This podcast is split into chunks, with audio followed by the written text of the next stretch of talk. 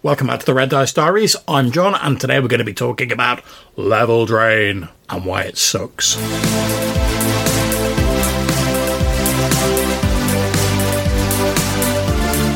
Okay, so as you've probably gathered, I'm not joined by Hannah in this episode. Unfortunately, she's working late, but we're hoping to maybe squeeze out a voicemail episode as a bonus later on today if we get time. And if she's got any thoughts on this, I'm sure she'll chip in at the end of that episode. So, Level Drain. It's probably one of my least favourite things in the OSR sort of sphere. I'm mainly talking about OSR games here because that's the games that I like to play and the games I have most experience with playing and running. So, if you're not familiar with level drain, essentially it's the idea that in a level-based system like D&D, there are creatures, normally certain types of undead like vampires and stuff like that, that can effectively suck your life essence out of you, often with a mere touch or some sort of touch based attack. This has the effect of reducing you in level. So, and you basically have to earn all that XP back again to get yourself back up to the level you once were. Now, obviously, this can be very dangerous since if you hit zero levels effectively, normally that's you brown bread. And even if you're like a 20th level character, it's probably doing more than one level of damage. I believe, according to the old school essentials classic fantasy monsters, a vampire, if it successfully touches you, causes you to lose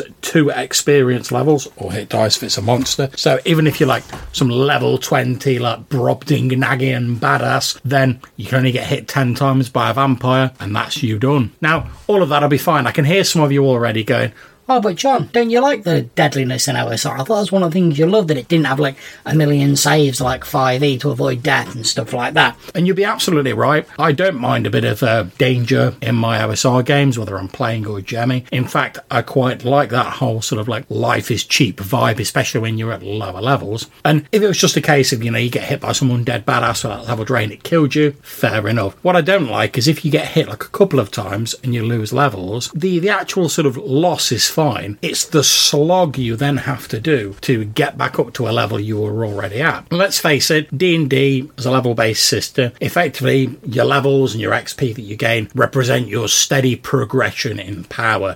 You get more abilities, spells and stuff like that as you go up in level, you know, more hit points, maybe your base attack improves, you know, and obviously you get like items and such like. Certain items can only be used by like certain level characters, certain abilities can only be used by certain level characters. Now, if you get hit by a level drain and it reduces you from like, I don't know, let's say a level three character back down to a level one character, effectively all that's doing is resetting the game back to level one, really, certainly for that player character. Now, it's not an exact sort of analogy because if you're adventuring with other level three players and you're level one, you will tend to level up faster because you'll be facing more dangerous threats.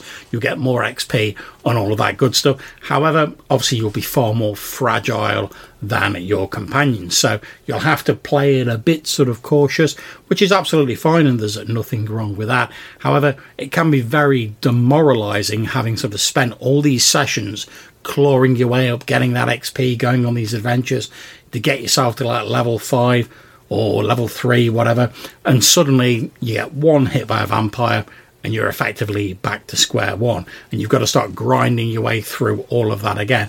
Now, I'm not saying that there's not potentially rich roleplay fodder for that. If you want to get your angst on and be like bemoaning your fate or the GM's wanting to throw you a quest or something like that you can do to restore those levels, then that's absolutely fine. Fill your boots. But without that, you're just looking at, oh, so all of those sessions I'd done and I'd got under my belt. I was looking forward to getting to level 10 or whatever. Now I've effectively got to do all of that again that I've already gone through. And quite often we hear people when they're talking about OSR games saying they like particular sort of areas of play. So you'll often hear people saying like, oh, there's very few games that run to level 10 or get into the sort of like Lord level play. Well, the chances of that happening are probably even less if you're sort of part of the way there then you effectively have to repeat a lot of the stuff you've already done to try and get yourself back up to that level. And I've found in past that this has tended to discourage me from using monsters that have level drain in my adventures, which is a shame because a lot of the really cool undead, like vampires and such like, have level drain, but I've tended to sort of steer clear of them a bit just because I couldn't be bothered with all the bookkeeping and the the potential drudgery of people having to like go through level drain. However, recently in my Smoke and Snow OSE game, I wanted to bring in a sort of vampire related plot line, and one of the player characters inevitably got hit by this vampire now, to be honest, because they weren't supposed to run into the vampire at this point, or rather, I hadn't predicted they would. I mean, it's a sandbox game, so they can run into them at whatever time they want. But they ran into them a bit earlier than I expected, so I'd not really had a chance to think about what I was going to do with level drain. So one of the player characters got hit by the level drain, and I said, all right, well, don't worry about it for now, and we'll work out what's going to happen at the end of the session. When we got to the end of the session, the player wasn't too keen, unsurprisingly, on like repeating those levels. And I've got to say, as you've probably gathered, I'm not really keen on it either. So we had a bit of a discussion as a group about what we wanted to do regarding this because I want to carry on with this plot line and carry on using vampires, but none of us seem to be particularly a fan of the level drain as written in the rules. Luckily for me, in Knock issue 1, there is an article called Energy Drain Does It Suck? I think you can probably guess what my opinion is on that subject. Yes, it does. It very much does suck. But what they're positing in this very small article written by Gabor Lux, and apologies if I've not said your name right, is that instead of draining levels, when you're hit by undead who would normally be able to perform energy drain, it drains your constitution instead. So the way the article puts it is wights, wraiths, and other lesser undead drain 1d6 constitution, spectres, vampires, and other greater undead drain 2d4 constitution, shadows drain 1d6 strength. Ability scores lost recover at a rate of one point per day. A character drained to zero in a score is lost and becomes an undead of the given type. And then at the bottom it says, with these changes in effect, undead represent a greater immediate threat but do not damage a long term character viability.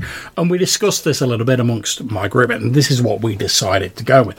And I very much agree with the sort of summarization that Gabe has put at the bottom of this article. Obviously, if you're getting an attribute reduced, even if you roll maximum maximum on your attribute, you can have 18 tops. So if you get hit by uh, a vampire and I roll a couple of hits with maximum constitution drain, that could be like 16 constitution. You're looking at losing there and very few people are going to have 16 constitution so they become much more deadly in whatever combat they're in you know. If you haven't got a chance to rest or get away from them they become much more of an immediate threat However, because your scores recover at a rate of one point a day, you do always have the option of if you make it out of the combat, you can just rest up for a little bit. You can recover. You can still get your angsty roleplay about having your life drained out if you want, but it doesn't mean you've got to spend like another like dozen plus sessions retreading old ground, slogging your way back up that XP chart and such like. So, to my mind, this is just a much more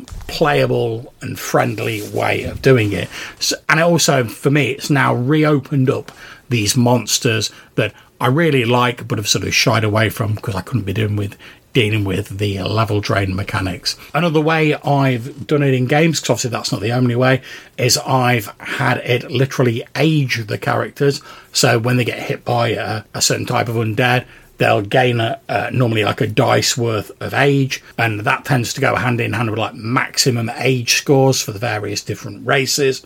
So obviously, if you're an elf and you get hit by an undead and it ages you physically, that's not quite so bad as if you're a human and you get hit by it and you get aged because humans don't live anywhere near as long as elves. But again, that's not quite so immediately dangerous, but it does have the side effect of like there's really nothing you can do about it. So if you if you're like a 30 year old adventurer and you get hit by a vampire enough to like age you to a, a 60 year old, you're stuck as a 60 year old unless you get some massively powerful magic to reduce that. So that's one way I've done it. But I'm interested to see how this sort of constitution slash attribute drain from knock number one works. But I thought I'd put this out there. My, my players seem a lot more happy with this idea of the constitution drain. Let me know what you think about energy drain. Maybe leave a call in if you want. If you want to get in touch with us, you can leave us a voicemail message using SpeakPipe. Or if you have trouble with that, you can use the anchor link on our old site. There's links to those in the description below. Or you can send us an email to rddrpgpodcast at gmail.com and we'll maybe feature your call ins in a future episode. Thanks very much for listening. Take care, and whatever you're playing, have fun. We'll see you soon.